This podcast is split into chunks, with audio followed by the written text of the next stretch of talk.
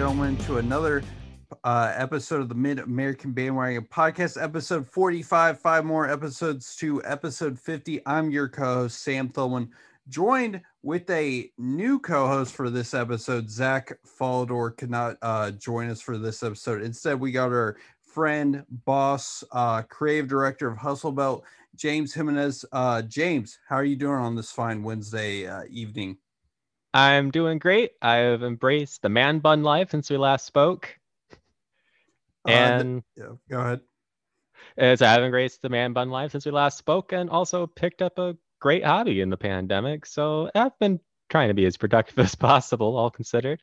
How about yourself? I, I've been doing good. Can't complain. This is the first um, episode since probably last summer. I moved out of Ball State, so I this is the first episode since probably last summer that I'm recording out of my parents' house. I'm doing that once again, trying to um, give it the old college try on the podcast setup, trying to figure out what works best. But anyway, um, Zach, or uh, I'm, I'm used to saying Zach for so many episodes. James, for our listeners who may know not know much about you since the last time you were on, um, why don't you give them a little bit intro about yourself?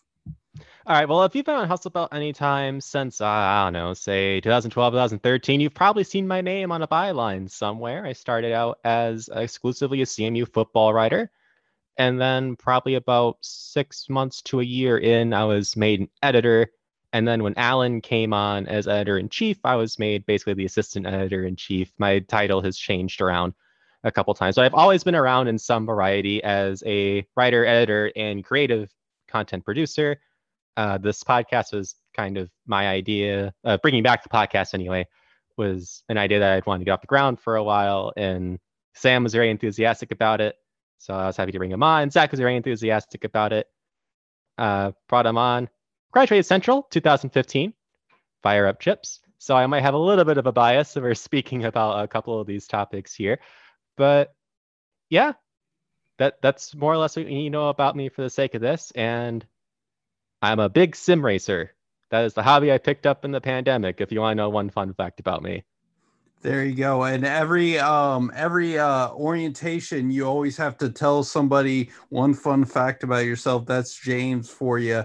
But um before we move into the gritty um of the news that just hit us over this past week, um James, we did not get your reaction 2-3 weeks ago when Tony Barbee got hired as the Central Michigan head coach position. So, kind of take us through um, as a as an alum, as a supporter of the the Central Michigan nation, if you want to call it, kind of what your thoughts are behind and uh, feedback behind the Tony Barbee hiring that Central Michigan decided to go with.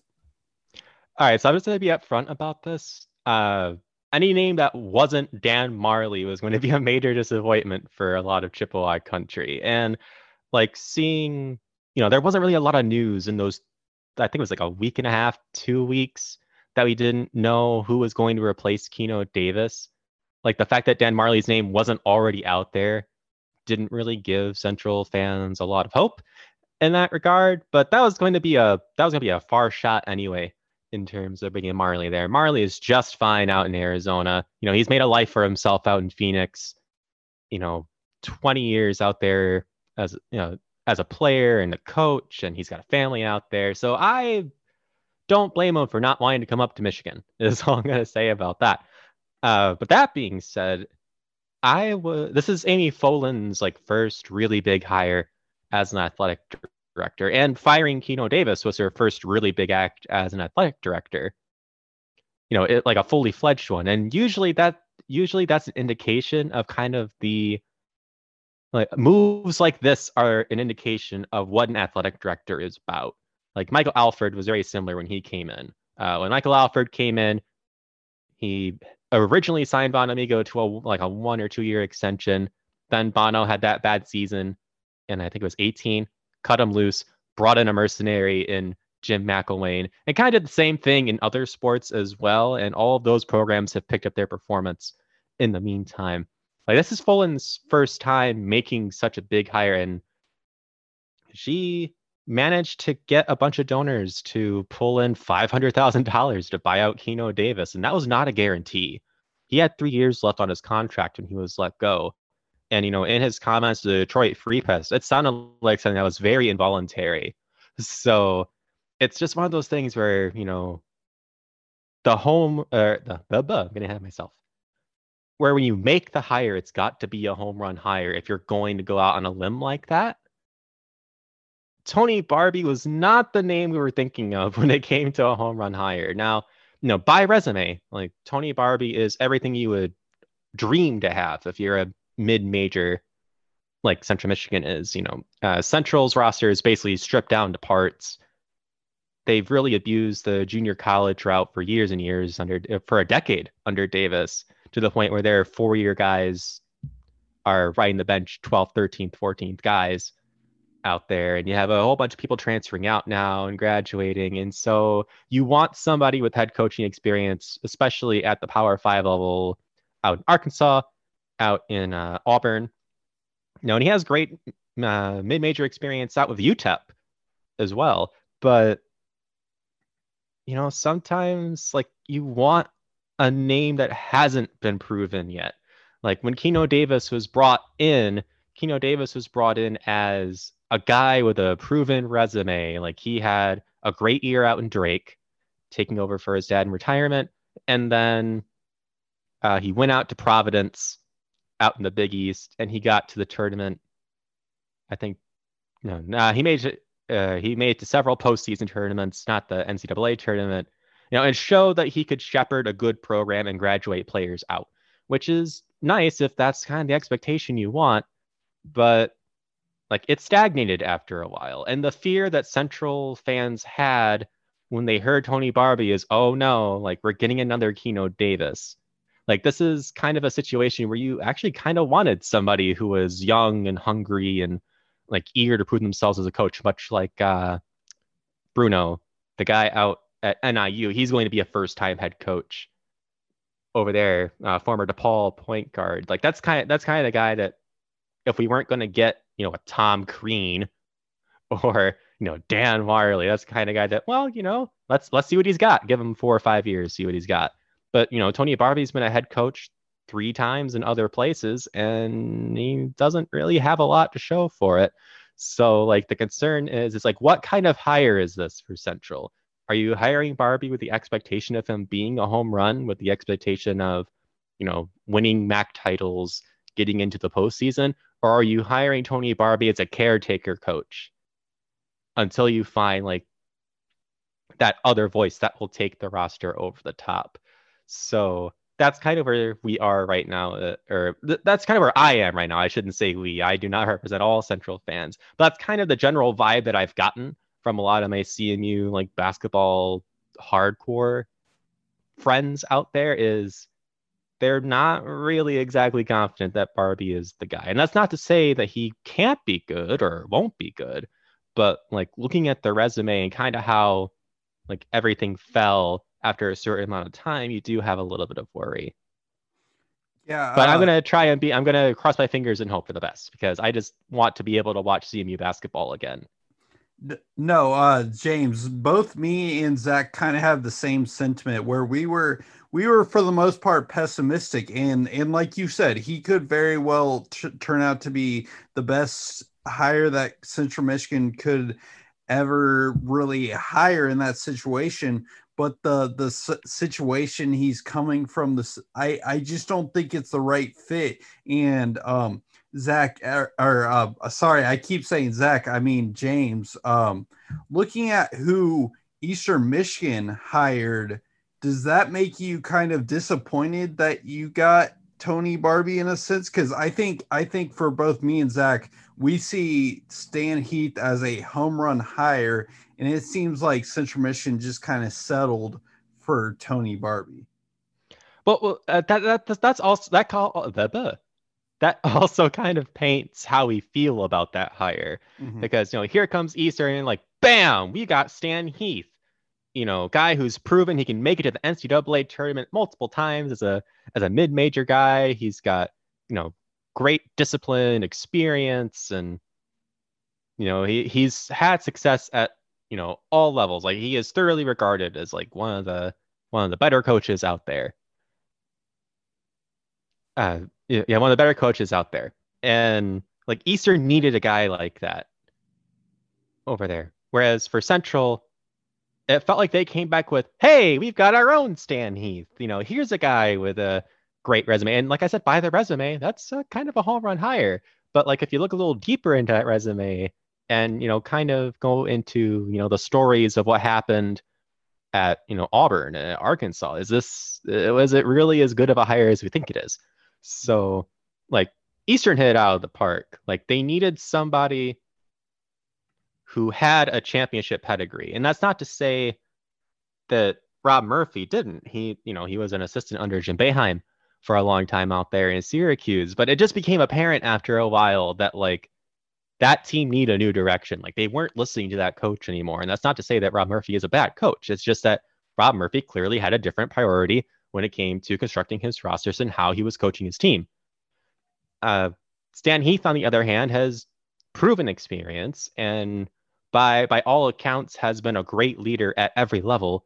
And i think that's the voice they might need in order to understand that they have an opportunity you know in the mid-american conference to be a consistent team out there you know to be able to recruit in that southeastern michigan area. You know maybe, maybe they're not going to be afraid of oakland anymore.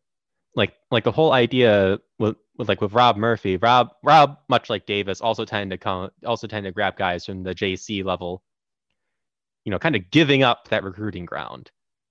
So maybe Heath turns that around as he has more more local ties, you know, going back to his days with Kent State. But again, we're not really gonna know a lot about these teams like take the court in October. So like or, well, September, August, sometime around then so that's will have an indication of like whether or not these hires have proven to be right. All you can do right now as a fan of either Central or Eastern at this point is hope. But you know, that was a couple weeks ago. You know, I just wanted to give my take out there, you know, having the unique background that I have. And let's get into some of the news out here. Um, yeah, and uh, speaking of news, before I know you guys are probably excited to hear our take on the Maurice Linguist um, naming as the Buffalo head coach, but we're going to get into some kind of um, lighter topics to touch on before we spend a lot of the time on that um, new coaching hire. So, uh, so James, we had two big time transfers come in. One for Ball State out of Michigan State, and then one for uh, Central Michigan, if you kind of want to uh, let the people know on what is uh, the the two transfers. All right, so the one I've got in front of me here is I'm going to go with Kyrie, just for simplicity's sake. Kyrie Richardson. He is a walk-on from Oklahoma, uh, University of Oklahoma. He is, I believe, 6'3 and about 170 pounds.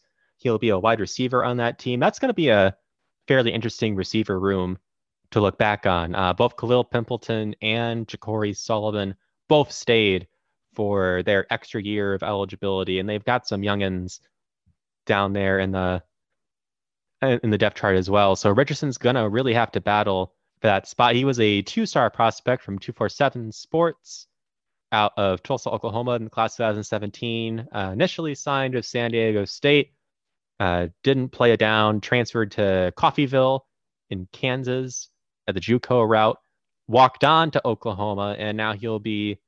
I don't, I don't remember if he's, if he's walking on or if he was offered a scholarship, but he will be going to Central Michigan in some capacity. So that'll be really interesting to see. He hasn't played a snap of meaningful football in goodness, like three or four seasons outside of 11 receptions in Coffeyville. So, you know, sometimes you pluck somebody out like last year, Central plucked out Dallas Dixon out of like Division Two football, and he worked out great. So maybe this is going to be another example of you know plucking somebody from obscurity and finding a role for them.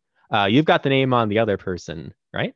Uh, yes, I do. Uh, Ball State, my alma mater, has decided to um, go out and get a big time three star, former three star from the 2019 recruiting class from Michigan State, Damon Kaler, who is actually from the area from um, Huntington North High School, not too far from Muncie, Indiana, which is the home of Ball State. So I'd say, Zach, both Central Michigan and Ball State getting big time transfers, big time Power Five transfers. I think I think for me, James, the interesting thing for me, I want to see what um Kyrie we're gonna both go with um actually does because, like you said, he has not played a down a meaning uh, meaningful football in basically four years. So I want to see how he fits in that depth chart if he gets any playing time. And then for Damon Kaler, Ball State has a bunch of returning linemen. Maybe they're trying to save him for next year, and maybe he can be a starter moving forward. But for now, I think Damon Kaler is kind of a guy who's going to ride the bench until um, the the seniors slash six year seniors um, for Ball State kind of uh, graduate. Yeah, that's pretty safe. Uh, you know, given all of the transfer rules surrounding COVID, where everybody has essentially an extra year of eligibility, it doesn't hurt to you know pick up a lot uh, a lottery ticket and you know see what you've got. You know, if you manage to hit on somebody who might have been under recruited or underplayed somewhere else, and they they even you know even if they're like wide receiver four, you know, or maybe a kick returner or you know a reserve rotation lineman, that's still really good for the amount of investment that you're putting in. And you know, a lot of teams are out there doing this, so it doesn't hurt. Like I said, it, just, it doesn't hurt to put a shot out there. You know, at the end of the day, it's one scholarship. Mm-hmm. Yeah, I I agree with you completely. And um, uh, James, we have uh, I know the NFL draft has um been a been what a couple weeks since the NFL draft happened, but there's been a couple unrestricted free agent signings. There's been a, a camp invite that we have to talk about. So, James, if you want to take the people through uh, what what's been happening in the NFL MAC world. All right, so there's been a there's been a couple things out there. Uh, Jets Wire reported a couple days ago that one of their five UDFA tryouts is whoa is going to be a former NIU tight end Daniel Crawford out uh, out there with the Jets. So that's really nice. Uh, says that it, you know, 21 passes, 183 yards, and a touchdown last season.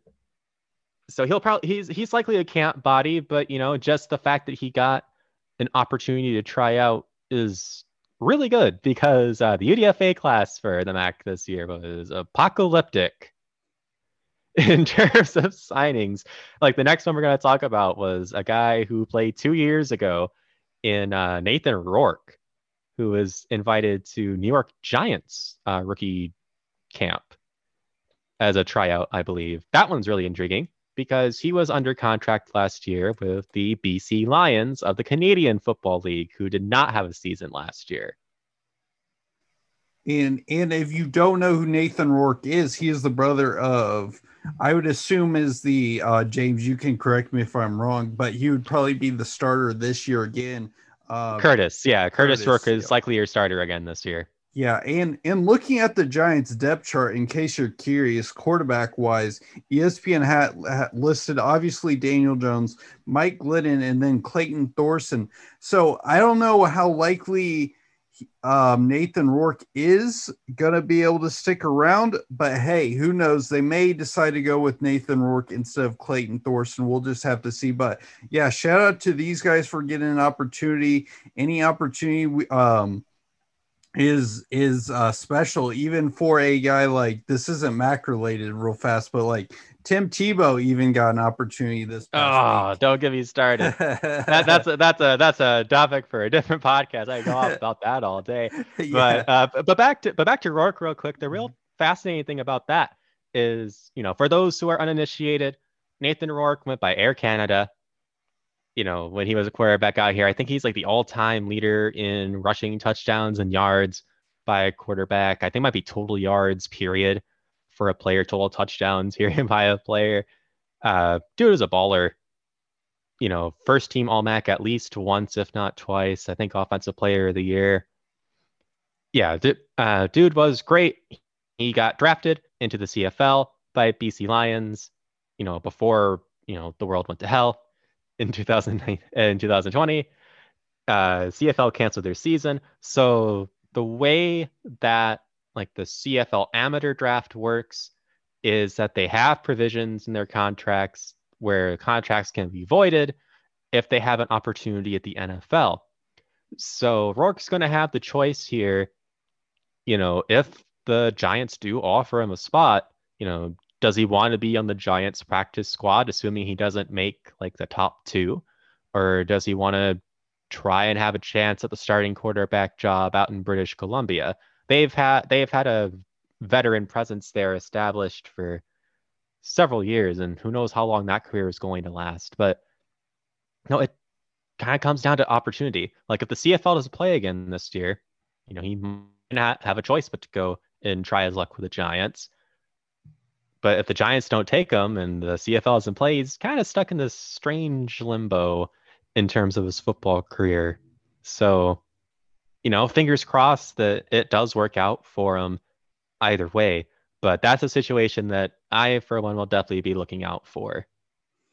No doubt there. And um, moving on to some, uh, some kind of two assistant um, coaching hires, we have Eastern Michigan and Central Michigan adding some assistants to their uh, coaching staff. So, first, um, Zach, let's take through the people through Eastern Michigan's hiring. They decided to go out and get Bob Simon, Sean Trice and Drew Dinesico as the assistant coaches uh, as um, as Stan Heath um, plans his uh, coaching staff around him. And they, you know, looked him up real brief. I'm not going to proclaim to be an expert by any means on any of these coaches, but you know, like like we said with both the HUD coaching hires, you know, they've got the pedigree, and now it's time to sit out there and prove it, more or less. Uh, yeah, no doubt. I, I think the one name that stands out for me in Eastern Michigan really highlights it in their article. If you're interested, uh, Eastern Michigan um, has an article about um, the head coach or the assistant coaching hirings. Is the Bob Simon hiring? They they really t- um, kind of boast him up. He has more than 25 years of co- collegiate coaching experience. He um, He's a coach on Siena's co- uh, coaching staff, Maine's coaching staff, Alabama's. He helped Siena go to the um, MA, MAAC uh, regular season championship and tournament title. And it just seems for me, Zach, he's also a Eastern Michigan alum. Not only are they trying to build a coaching staff with Eastern Michigan roots, they're building a coaching staff with a lot of experience, a lot of success at kind of different schools. And for one, I think Eastern Michigan has had a tremendous offseason uh, with their uh, coaching hires. It's a, yeah, it certainly sounds like 25 years is not is not something to shake a stick at, especially for an assistant coach. Mm-hmm. And you know, like you need a blend of experience on a coaching staff like that. And the fact that like Stan Heath acknowledges is that that acknowledges that is a great indication of you know the kind of direction they're going for. I'm looking at uh, Chris McMillan, who's going to be an assistant coach at Central, and it seems like he gave up a pretty good opportunity at the same position over with Idaho State. Uh, his uh, tweet announcing his hire, uh, very flattering to Ryan Looney out there. You know, he's like, he says the past two years I've had a front row seat see how he turns programs into championship contenders. And while they haven't cut down the nets, you know, they're gonna be on their way. You know, so it sounds like he's under the understanding that when they go out, when that when he does go out to Mount Pleasant, they've got a big job ahead of them. Mm-hmm. And yeah. you know, that's another thing you have to take into account when you're putting together a staff is, you know, where is your where is your team right now? Because mm-hmm. not every situation is okay, we have to tear it down from the roots. Central's might be because Central's roster isn't that bad of shape. But you know, Eastern, maybe all they need is just a different blend of experience voices to get the best out of the talent they have right now.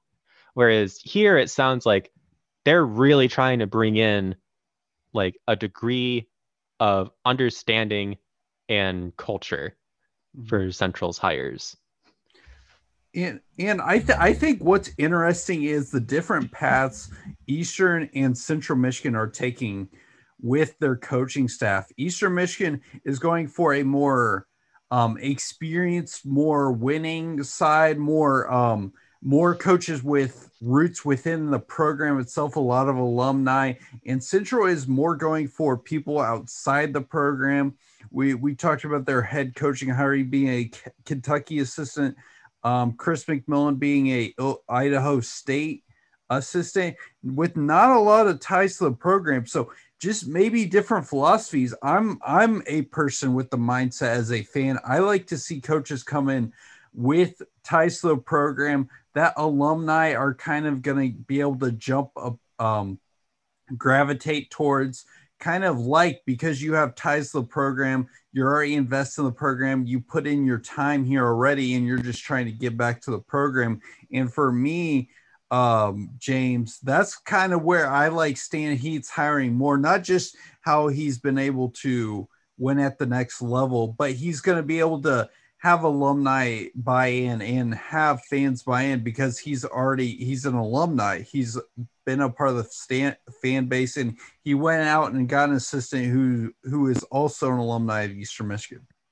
Right, and you know, very briefly going back to like Central's idea here is that like Central hasn't had a coach, like a head coach at the men's basketball level, anyway, that has had ties to the Central Michigan community in 20 years plus. So like that was part of the fervor as well when like Davis was finally fired was are we going to get a guy with connections? Like we're going to get a guy that we can, you know, cheer for that's been here and like kind of knows the culture, which is why it was kind of confusing when Barbee came in. But, you know, you just got to give him a chance at some point and we're going to we're going to see their muster when it comes time to play the games September and October. But I think I know what everybody's here for, and it is not basketball mm-hmm. at the moment. Mm-hmm. Uh, you know, as much as we like basketball, basketball will have its time, mm-hmm. but football is eternal. It feels like, and Maurice Linguist is going to be the new head coach over at the University at Buffalo. This was a hire probably about a week and a half, two weeks in the making because Lance Leipold accepted the Kansas position like right before the start of the draft, which mm-hmm. is a very, very late hire. But Kansas is under some very unique circumstances, to say the least, in terms of their hiring process. And so, you know, that left Maurice Linguist. Uh, do you want to go down some of the credentials that Linguist has got? Um, yeah. Um, my my first thought on the reaction, my first reaction on Maurice Linguist being hired in James, it almost seemed like a a quick turnaround. We talked about me and Zach briefly about that they were talking about hiring a guy on Friday, and that kind of came true with Maurice Linguist. And I kind of had the idea looking back on it now. Did Buffalo kind of have a sense before we talk in Maurice uh, Linguist and whether he's a good or a bad hire? Did they have the sense that that um, Leipold was going to leave and have a guy in mind, kind of in waiting, because it just seems like quite a turnaround to go from no head coach to basically two weeks or probably less than that to hiring a guy that everybody, even Khalil Mack, tweeted his support for. It just seems wild to go from you have a guy in Leipold who who you have for several years who just led you to the MAC championship to him leaving and then boom, you have your your guy that everybody loves. Like James, I don't know if you feel the same way, but it just seems like that Buffalo, to their credit, was prepared for this, and and I think this is a pretty good hire. As a, it, it was not the best kept secret that uh, Lance Leipold was going to be leaving Buffalo. Mm-hmm. Like it was just kind of written in the stars, you, you know, all through this season. Like a lot of the intrigue of the season was how far can Lance Leipold go? Like he had the spotlight on him pretty much from like the end of the prior season. Like a lot of he was he was among those names from the MAC that were attached to basically any coaching vacancy out there. So it was only a matter of time before he was set to leave. It was just a surprise that it was as late as it was and it was to where it was in Kansas. It was very reminiscent of uh, PJ Fleck heading out to Minnesota at the tail end of that uh, at the tail end of that coaching carousel. Now, in terms of uh, whether they had somebody in place or not, that's a different conversation. Uh, I think they had an idea of who they wanted to get. Uh, both of the coaches they ultimately looked at had more or less the same backgrounds. They both played defensive back in college. You know, they both immediately went into both immediately went into coaching after graduation. They both coached defensive backs. Uh, you know, all all throughout their career, uh, except for the other guy who I'm struggling to remember the name of right now, even though I wrote the pre-write on him. Uh, used to be the head coach at Maine. Now he's the co-defensive coordinator of Minnesota uh, on their staff over there. But that was the other candidate they were looking at. Uh, but they had in mind they wanted somebody who was young, who knew how to recruit, and had a defensive mindset. And that's everything that they're getting here, Maurice Linguist. Um, Maurice has landed, I think, in eight or nine different programs as a defensive as, as a defensive back coach. Uh, he was set to be the co-defensive coordinator this year, replacing Don Brown at the University of Michigan. He'd already installed uh, he'd already installed his schemes during their camps in the off season. He was very active on the recruiting ground out there in the Midwest. Uh, this is all from uh, Anthony Broome at Maize n Brew. Uh, shout out to a fellow Chip. You know, so he was a very big part of what they were doing out there in Michigan. Uh, last season, he was a defensive backs coach for Dallas, and they had a for the Dallas Cowboys, I should say, and they had a pretty all right season out there in defensive backfield. So he's got a he's got a slew of experience at the collegiate level and at the pro level. You know, he played the position. You know, he, he's basically lived his life in the defense. So it'll be very interesting to see what he does given his first opportunity, especially considering that this is a team that's expected to compete immediately. They return a lot of their previous talent, even in losing, you know, Jaret Patterson and Antonio Nunn. So it'll be an interesting watch to see what the expectations will be for that Buffalo team and for himself. I I I think for me, I think this is a good hire because, like you said, they're they're expected to compete immediately, and I would say, uh, James, you could disagree with me or not. I would say one of their flaws last year, and you could see it in the MAC championship game, especially, was that their defense wasn't as dominant as it had been in previous years. Like like I was watching the MAC championship game as a Ball State fan, and it just didn't seem like that much of a struggle for Ball State to move the ball on this defense.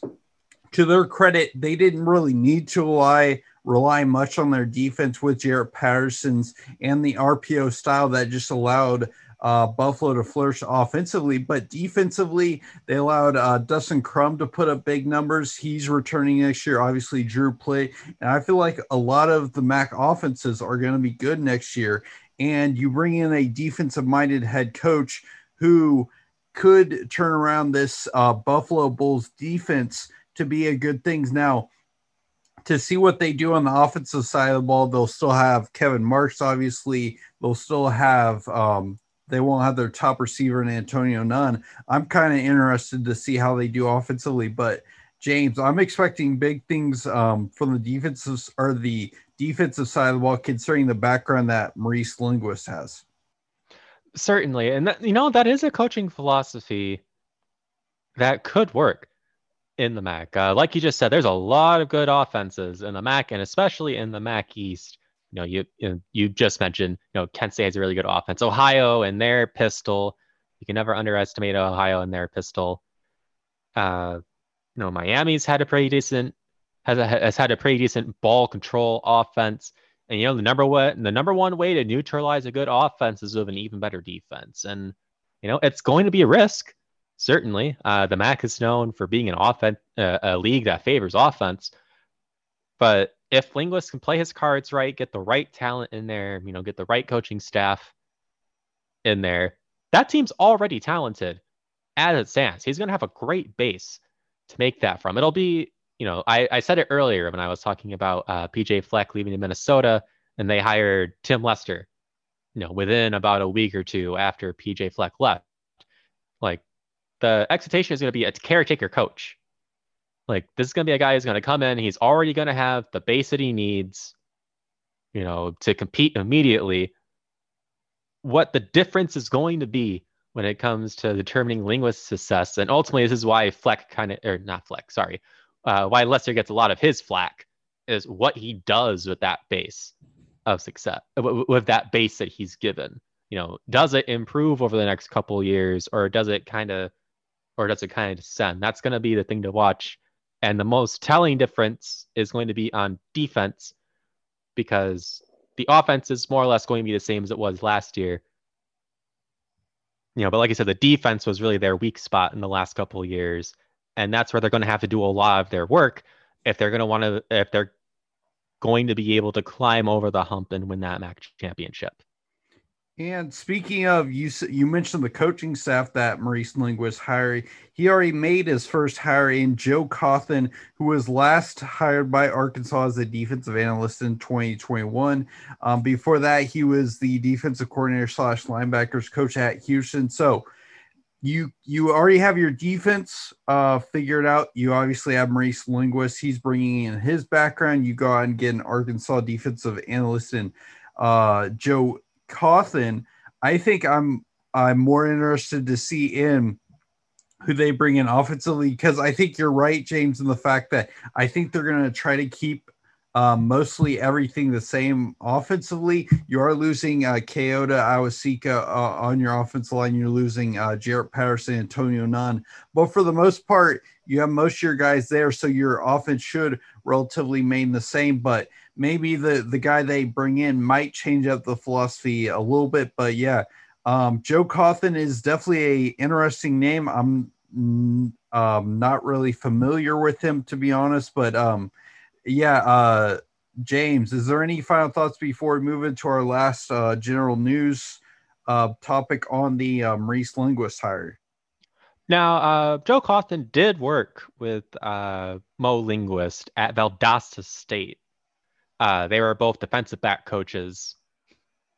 Or no, actually, uh, sorry, uh, Cauthen was the head coach at the time. Linguist was his safeties coach out in Valdosta. That's a that's a D two program that has a history of success out there. And Cauthen was a very good defensive coordinator at the FBS level. He directed uh, Arkansas State's defense in the Sun Belt when they had that like serious ascent up from uh, 2014 to 2018. And then he went to the ACC with Houston. Uh, they ranked 55th in the nation this year, which is fairly decent considering that they're a you know, quote unquote, a power six. You know, that was the first year of a new administration under uh, Dana Holgorsen out there. And it could be kind of hard to blend in, but even knowing how hard it is to blend in there, he still did, you know, he still kept above the the top half of defenses in the country. So it'll be interesting to see, you know, when he does come down into the MAC, you know, what kind of philosophies he'll have as a defensive coordinator. Because you know, as a defensive coordinator, because you know, at Arkansas State, another Group of Five school, excellent, did an excellent job. Mm-hmm. So, gotta hope. you gotta hope if you're out in Buffalo. Yeah, I agree there. And um, before we move on to the spring sports section, uh, we've got some some news coming out of the MAC regarding uh, postseason tournaments. If James, you want to touch on that. All right. So uh, very briefly, uh, if you folks remember last year, uh, actually today, uh, the day we're recording, is the one year anniversary of the day that the MAC canceled eight postseason tournaments due to the COVID 19 pandemic. Uh, the original plan was to shelve them for, I think, four academic seasons and kind of do like this auto bid entry kind of deal.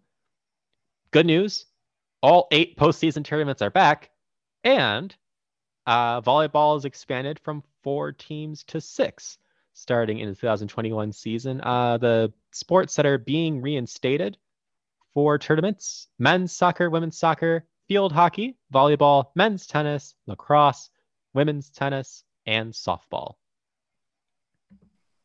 Uh yeah, and and for me, James, I don't know about you, but I'm I'm completely ecstatic not only for the student athletes who work really hard to to play in these tournaments, not only for the conference, but like you said, everybody expected this COVID-19 thing to have a lasting impact uh, for many years, and, and it's probably still will. There's no doubt about that but to see um, stadiums come back, see fans come back, like me and my parents were talking about going to a uh, AAA, we have a um, team called uh, the Indianapolis Indians.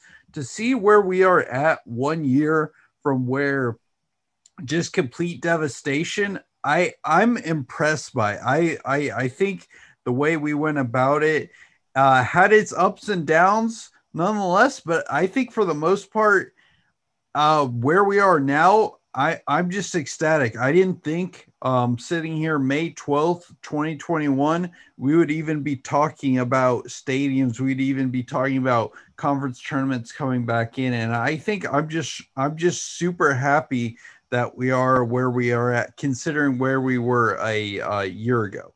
No, certainly. This is this is wonderful news if you're a fan of the Mid American Conference or, or college sports in general. Uh, like you said, Mac had an up and down uh, response to everything that happened, but I think you know they made their adjustments. They realized that hey, we're able to foster an environment that can be safe and you know reasonable in terms of financial costs because that was the other part of the motivation for eliminating the postseason tournaments was we don't know if we can really afford this right now. So the fact they're able to bring them all back, it wasn't just like, oh, we'll bring back four now and you know we'll consider the other four later, is a great indication that you know the conference has really done its homework on this type of deal. So there's a lot to rejoice about in that sense. And I'm looking forward to being able to celebrate more potential championships on, you know, on the court or on the field as opposed to on a sheet because you know regular season's great and all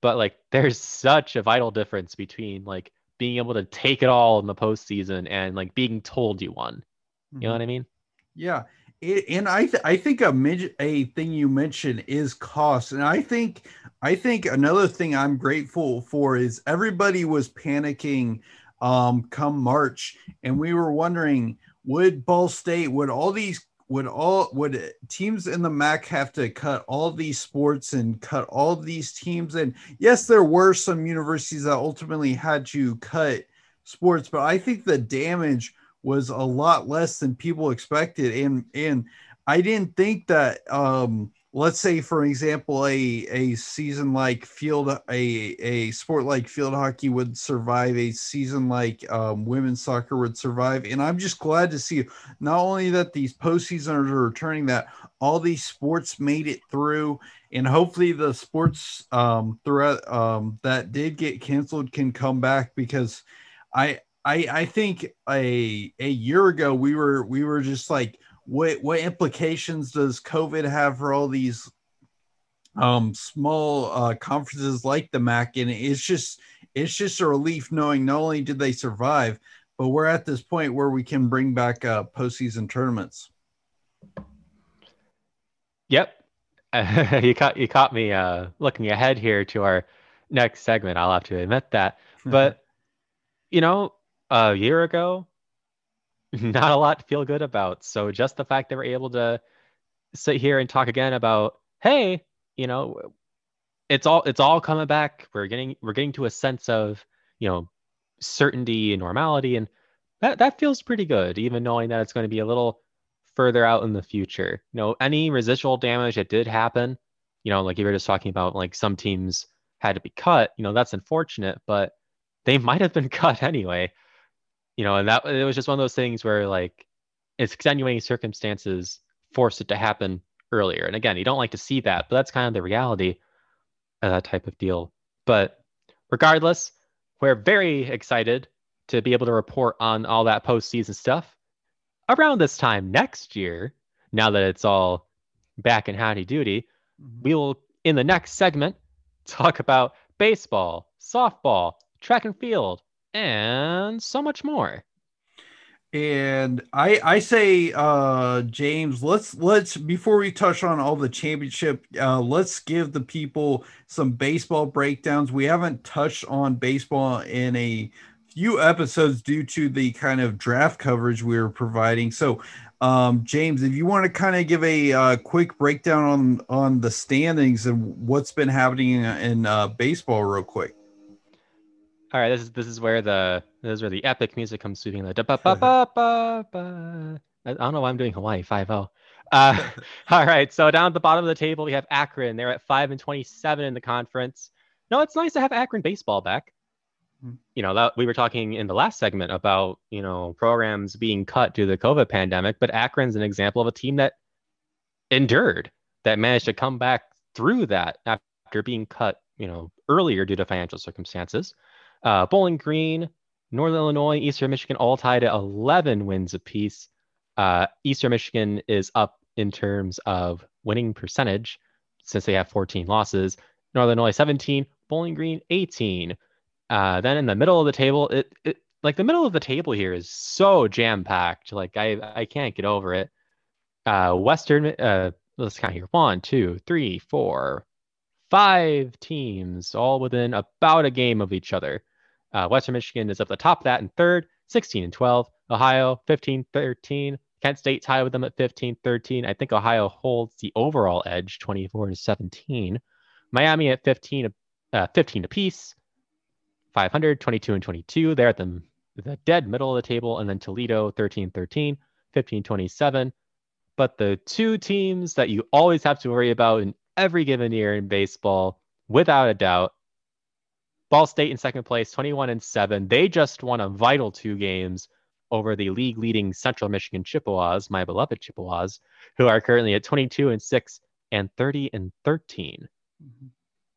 And um and for you if you uh baseball fans missed it uh, as James talked about, they had a um, series this past week in which they split four, and and I think, I think, um, I th- I think we have to the the series was everything that Mac baseball fans wanted. Each, of course, winning two games, but the games were entertaining as crap to watch. You had the first two games go Central Michigan's way 7 3 3 2. And then you had uh, a, a blowout by Ball State 13 3 game the edge. And then the final game capped off 7 to 8. So, James, I, kn- I know me being a Ball State fan, you being a Central Michigan fan um, we of course don't want to lose to each other, but in a series in four games, I don't think this series could have gone better for a for two teams who are, I think we can say now clearly the top of the MAC. Um, you have two games a piece going either way, two close games, three two on, on May 8th, and then a 7 8 um, game in which Ball State came ahead May 9th. I think the series was kind of the series of the um, the highlight of the season in Mac baseball, and it, it and it delivered in my mind. Oh yeah, no doubt. Like I, I was seeing, you know, national baseball writers get really excited about CMU Ball State. I think they're two of the top.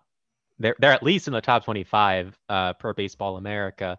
So he had a lot of eyes looking at this series here, and the fact that you know they were able to split it is fantastic as well, especially for the conference because that means that the the title chase gets that much more exciting for baseball. Looking at it right now, you know, Western Michigan's in third. Uh, regards to them, but they're probably nowhere close in terms of winning this title. They're five games behind Ball State at the moment. But the fact that they split the series means that over their remaining series, and the Central has three series left. I don't know how many off the top of my head Ball State has it gives those games more meaning because these two teams are only one game out of each other. Uh, Central Michigan's at 22 and 6. Ball State is at 21 and 7. If Ball State wins three of those four games, you know, they're on top of of oh. this league at the moment. So yeah, at this point, these teams control their own destiny in terms of winning the MAC title. And that's really cool for MAC baseball. Yeah, and, and uh, Ball State, uh, for reference, I just looked it up, has also three series left at Ohio, uh, their first series, then a home series against Miami, Ohio. Or no, no, my bad. First series is uh, a home series against Kent State, followed by an away series at Ohio, and then the the final series before the um, before the postseason is a home series against Miami, Ohio, and Zach, or I, I keep saying Zach. My bad. I'm I'm just so used to saying Zach. Uh, James. No, no, I, you you've said Zach for like 44 episodes. I can understand why it would be really hard in the 45th. um, I think people have to be wondering. I saw tweets about this. Is this a season in which the Mac gets a two bid uh, two bids essentially in the postseason tournaments. I mean, that's just it. Like, if these two teams like play it out over the rest of the season, say they win. I mean, this is gonna be really hard to do, but like, say they both win every remaining game, like in their remaining series. That's I think that's something like six game, six to somewhere between six and nine games. If they can get at least, you know, seven of nine or five of six or something like that, it would be really hard for you know the NCAA to keep both of them out, mm-hmm. especially since uh, uh, you can correct me if I'm wrong, but I don't think there's a postseason tournament this season due to everything that happened with COVID in the last season. Yeah, I, I don't I don't believe there is because the on, on my schedule that I'm looking for at for Ball State, it goes from the Miami series straight to the NCAA regional series.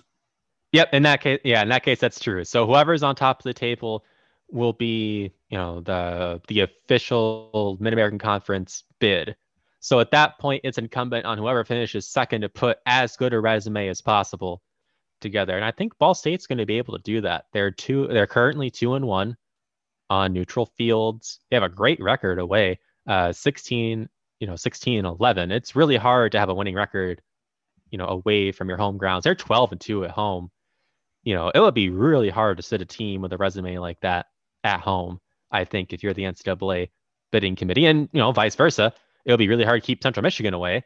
Uh, they were 18 to nine away, but they had some fierce competition uh, in the SEC in some of those away games and showed themselves to be a pretty feisty team. 12 and four at home. They haven't had any neutral games yet, but uh, they've shown in the past in NCAA tournaments that they're not afraid of neutral ground. So, like I said, it's going to be a very hard decision for the NCAA in terms of whether or not to allow one or two bids for the MAC. I am extremely biased.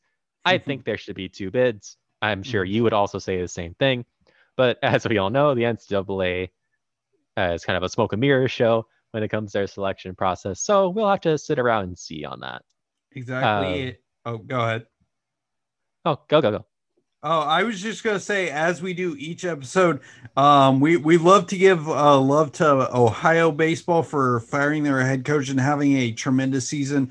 I want to give a shout out to them once again for having a 24 and 17 record, 15 and 13 uh, conference record. They're just having one heck of a season despite the turmoil. Their coach retired this offseason. They've somehow managed to find themselves in the middle of the pack of the, the MAC school. When you have a team like Akron who's just bouncing back from reinstating their program and having a struggling season, it's just it's just amazing to see um, the position Ohio um, baseball is at considering the um, um, kind of circumstances they were given heading into the season.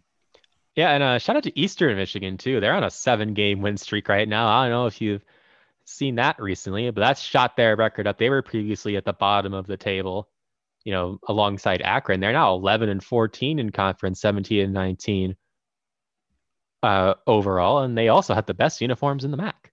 so good on you.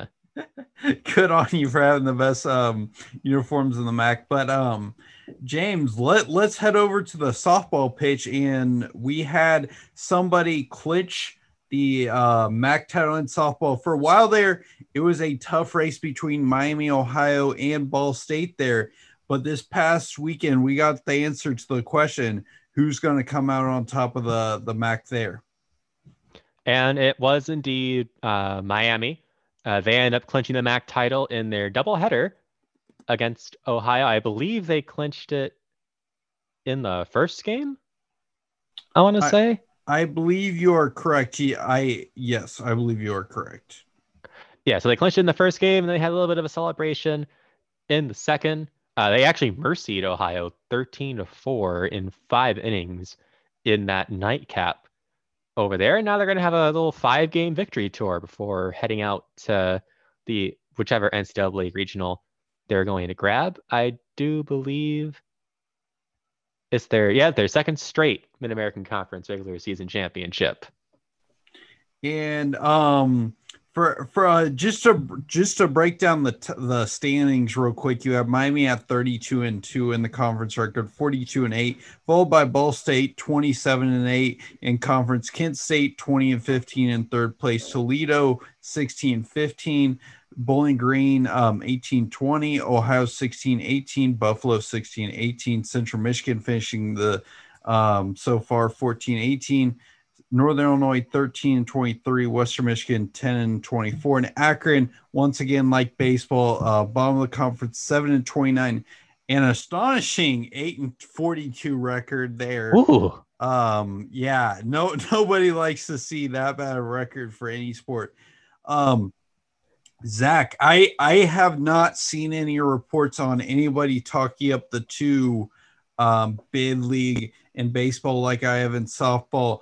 I'm not sure Ball State's chances after obviously Miami's getting in the auto bid. I um maybe maybe you have some input, but um what what do you think about Ball State's chances as at getting a um spot in the NCAA regional? I say I'm still not Zach. Or uh sorry, James. Sorry. No, no, it's okay. I I actually find it I, I find it fairly amusing. uh pulling uh pulling up those standings at the moment. But yeah, Ball State's right up there at 27 and 8. Two wins. I just think that overall looking at that overall record, it's 33 and 18. It's mm-hmm. going to be really difficult, I think, you know, just looking at it on paper, you know, for the NCAA to be able to uh, to be able to accept that, especially considering that third place in the MAC at Kent State, 24 and 25 under 500.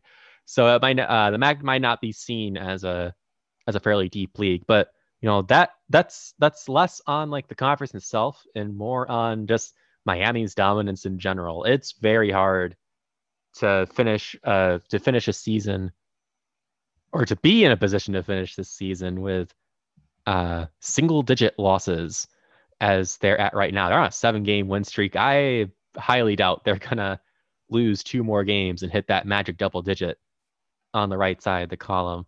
But you know, Miami's earned it. It's their first time in five years going to the NCAA regionals, and I will be uh, interested to see where they go from here.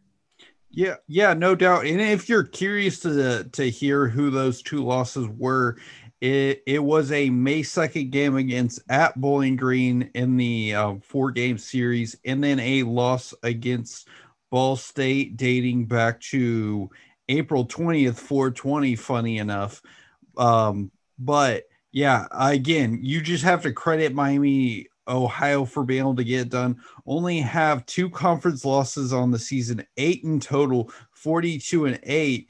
Basically, flip flip Akron's flip Akron's record, and you have Miami's uh, record. If that gives you any um, indication of where they're at, you only have one. I I think the telling stat line James from this is not only the dominance, they only have one loss at home, 21 and 1.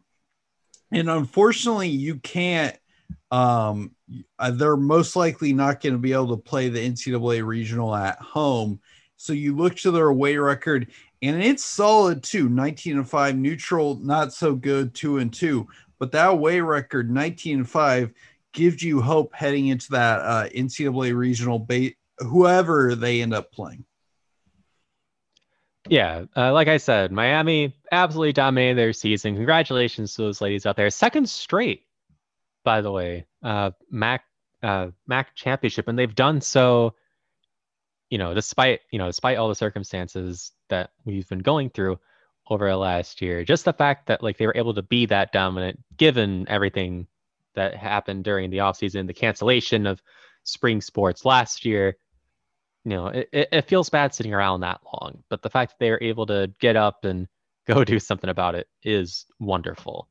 No doubt. That's enough for the softball, I think. Uh, we do have one spring sport left update for you before we reach the end of the podcast, and that is track and field. Yeah. So, as James mentioned, the track outdoor track and field championship did happen May 7th and 8th And while we are not going to talk about each um, individual um, event that happened, you can actually check that out on the Get Some Action site. We are going to talk about the specialty awards and then both the men and women's team that did end up uh, winning. So, uh, on the men's side of things, uh, Miami, Ohio, similar to softball, did get the uh, men's outdoor track and field championship. And then on the women's side of things, Kent State managed to get their um, outdoor track and field title uh, this past weekend. Yep, that's right. Uh, let's start with the let's start with the men mm-hmm. here real fast. Uh, their first track and field championships is 1993 for the Miami Redhawks. Uh, they stood a yeah, they stood up top. They managed to beat Akron. Akron is an excellent track and field program. They've graduated uh, many NCAA record holders, many MAC record holders, a handful of Olympians. So for Miami to be able to, you know, throw the gauntlet down and win by a pretty significant margin is wonderful for them. Uh, they won with 161 total points. Uh, Akron at 150.5. Eastern Michigan, also another really good track program historically, 136. Kent State fourth, 113, and then Buffalo coming in at fifth place with 85.5 points. And and um James, this isn't Mac related, but I I don't know if you saw in the news that um what DK Metcalf did this past week, and it kind of puts in perspective how good these track and field athletes. If you're if you're not an NFL fan, DK Metcalf, a renowned athlete on the field, just built like no other, a Seahawks receiver, went out there and competed in the Olympic trials and only finished ninth. I believe. I, I don't know his exact measurements, James. You you if you can pull him up, um, DK Metcalf. He's something a, like six four, one eighty six four, maybe, maybe up to two hundred. I, I'm looking at Google. It says this isn't official by any means. 6'4, 229. He's a freak of nature. Um, he ran the 110.37 seconds, only finishing 15th out of 17. And for me, that just shows how impressive these athletes um, and to tie into uh, the Mac aspect of it, just how special these athletes are. We may not give them as much attention to the track and field as, let's say, football or basketball, but to their credit, they're they're amazing athletes. Miami, Ohio, getting a a Mac outdoor track and field championship is impressive to me because you see an NFL athlete try and go and compete against professionals in track and field and he came in basically almost last. And I think for me, James, that that speaks volumes to how just impressive these athletes are, and we sometimes forget how gifted they are. I, I say certainly, uh, like straight line speed in football is very different from like a track and field speed, where you where there's a lot of technique involved. And I thank you for uh, filibustering there. I was just looking up some of the results here. The top time in the preliminaries for the 100 men's dash was 10.3 uh, was 10.4 or 10.24 by Amir Willis of Akron. So that gives you an indication of just how fast uh, a lot of these guys are out there. But yeah, congrats to Miami. It's like I said, it's their first since 1993 something to be very proud of. You know, they beat two excellent uh, Mac program, two traditionally excellent Mac programs in the process of doing that as well. For the women, it's Kent State, shocker, who else, winning the Mac Women's Outdoor Track and Field title. Uh, it's their first title since 2014 on Saturday, but traditionally they're a very strong program. Uh, their coach was named the MAC Coach of the Year, earning the award for the 10th time on the women's side. Uh, they won with 102 points overall. Eastern Michigan second with 90. Miami third of 89. Akron fourth, 83.5. Fifth, Toledo, 82. Sixth, Northern Illinois, 78. Seven, Bowling Green of 74. Eight, Ball State of 60. Also tied for 60 Central Michigan. Buffalo in 10th, 42.5. Ohio 11 of 33. And in 12th, Western Michigan, excuse me, with 24. Yeah, and and I think what speaks, um, what's impressive to me is Eastern Michigan landing a top three performance in both men's and women's. Uh, and on the men's side of things, Eastern Michigan placed third. On the women's side of things, placed second. So the the track and field programs for both men's and women's, like you mentioned, the the the men's section, Eastern Michigan's program is really strong, and that rings true uh, this year. Oh, certainly, certainly. And, you know, track and field was one of the sports that was most affected this season uh, by COVID. So again, just the the mental tenacity for all these students to be able to pop up and perform like this, even given the circumstances, is beautiful on its own. No doubt. And um, James, let's run through the uh, specialty awards for the track and field. We got the men's most outstanding field performer, Brandon Burke from the University at Buffalo. On the men's most outstanding track performer, we got Sean Torpy coming in from Miami, Ohio. The assistant coach of the year, which is which is a little bit unusual to me, is Damika Stokowska coming in from Stokowska. Akron. Stakowska coming from Akron. We got women's most outstanding field performer, Gabrielle Bailey from Kent State. Women's most outstanding track performer, Olivia Betchel, Miami, Ohio. And then women's assistant coach of the year coming to Nathan Fanger from Kent State. I, I don't think there's any um, really few surprises considering both Kent State and Miami um, were, were the respective team um, won the respective titles uh, coming in at two two for Miami uh, and then uh, two for Kent State awards. Oh, certainly. And then you know when you look down at some of the like uh, uh some of the stats they put up, you can see instantly why you're talking about Dominika Stokowska, uh, the men's assistant coach of the year. Uh, she tallied champions in the 100, the 200, the 400 and the 400 hurdles in the duration of the MAC championships, and also coached the MVP as well as the freshman runner of the MAC championship meet. So safe to say she definitely earned that assistant coach of the year award. Uh, Brandon Burke, he's been a name that's been around track and field for a good while. I remember writing the sports report, and he seemed to be up there for you know track and fielder of the week every week. Uh, he won the men's high jump with a mark of 2.2 meters, which is about seven uh, seven feet, 2.5 inches, which is his career best, ranking eighth overall in the NCAA East and 15th overall in the NCAA. Uh, won by a clear 10 meters over second place. Uh, Torpy was the track performer, won a 1500 meters, placed third in the 800 meter as part of both of those team sweeps. He has qualified into the NCAA East prelims in both of those events. Uh, Nathan Fanger, he was the women's assistant coach of the year. Uh, his Kent State Golden Flashes won three of the four throwing events, totaling 54 points, including a 1 2 finish in the discus throw and shot put to get 18 points there. With, uh, I think, two other schools combined to earn that many points over four throws combined. So, safe to say, it was a dominant performance for Kent State on that side. Uh, Gabby Bailey, won the shot put and discus throw at the MAC championships. Uh, she was the uh, women's most outstanding field performer. Had a season best throw of 55 feet 1 inch, about 16.79 meters.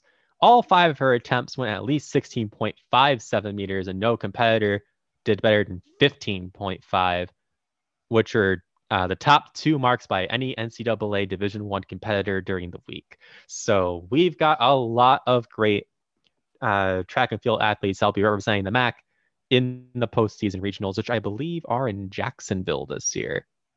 Okay. Um, J- James, I, I always like to to learn something new. Why why is it that they have assistant coach of the year and not head coach of the year?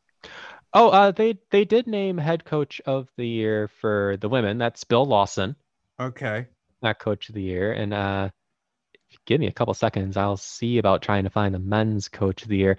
Uh, sometimes the the MAC's website can be kind of confusing when it comes to Okay.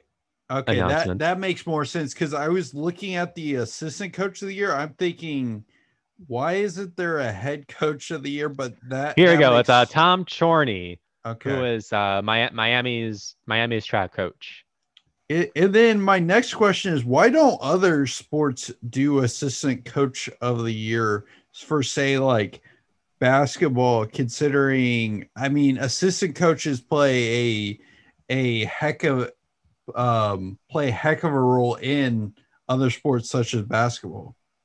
You know, that's actually a really great question. I know we had uh, Jeremy Guy on on our first episode. He's the assistant director of uh, communications or assistant commissioner, director of communications out there for the MAC. That might be a question I I feel to him moving forward because you know assistants should get their time in the sun. I think, and the fact that they do it for track and field, I think it's because in track and field, assistant coaches do a lot more direct work Okay. than perhaps a head coach. This is this is of course speculation. Mhm. Don't take me for an authority, but you know you're not you're not wrong necessarily about about that idea. Oh, boy, my lips are dry. I haven't I haven't been on the mic like this in quite a while. Uh, any any last thoughts you have about any of the MAC's sports that have been going on over the last week or so? Um, nope. I I I love all the news that we're getting in a random May um week, considering the fact that um really it had been a I would say a pretty relatively dry um week until the Eastern Michigan hires, the Central Michigan hires, and Buffalo hire. I love all the news we're getting this far into the summer considering how close we are to uh, football season starting back up again. Of course, we don't have basketballs and winter sports seasons for a while, so yeah, uh, James, uh, I I'm just really I I just really like all the news we're getting this far into the the summer. Certainly, it it you know it can get dry sometimes. Uh, April in particular was on those was one of those months. I was like, oh man, you know, like once you get past draft coverage, it's just one of those things. Where there's not a lot happening, but you know, we will stay strong in the summer. Uh, we are definitely working on uh, trotting down some interviews and getting maybe some features coming into the podcast. Or you were talking about that earlier this week. We have a couple of names we're already looking at. It's gonna be a great time for everybody involved. I might pop on for a couple episodes just to kind of shoot the crap, uh, so to speak, with with you folks, so they can properly call Zach Zach and myself James. uh, but yeah, I'm really excited to see what next season brings, especially now that we've completed the coaching carousel finally in both football and basketball. Like I can, like I said at the beginning of the show, I just want to be able to watch Central basketball again. Now I have a reason to watch it again, kind of a deal. So, you know, onward and upward. You know, this is episode 45, and we're hoping to make it a lot more. Yeah, no doubt. And this will be the end of the podcast here um, for uh, Sam Thilman. Um, so uh, eh, uh, James Jimenez, who I called uh, Zach, my apologies several times throughout the podcast. 40, I would say probably like 42 to 43 episodes with him. It's I, I get used to calling Zach Zach and and um, James was gracious enough to come on. So, James, thank you again for doing this. I had a blast. Um, hope hopefully you guys did enjoy this episode of episode 45. As usual, you can follow us on Twitter at Mac underscore bandwagon. Again, give us ideas, give us interviews you want us to do for the future. We'll try to reach out, try to make them happen. Again, this podcast is about you guys. Just give us feedback. That's all we want. And yeah, uh, we hope you guys, uh, we hope to talk to you guys next Friday. Peace.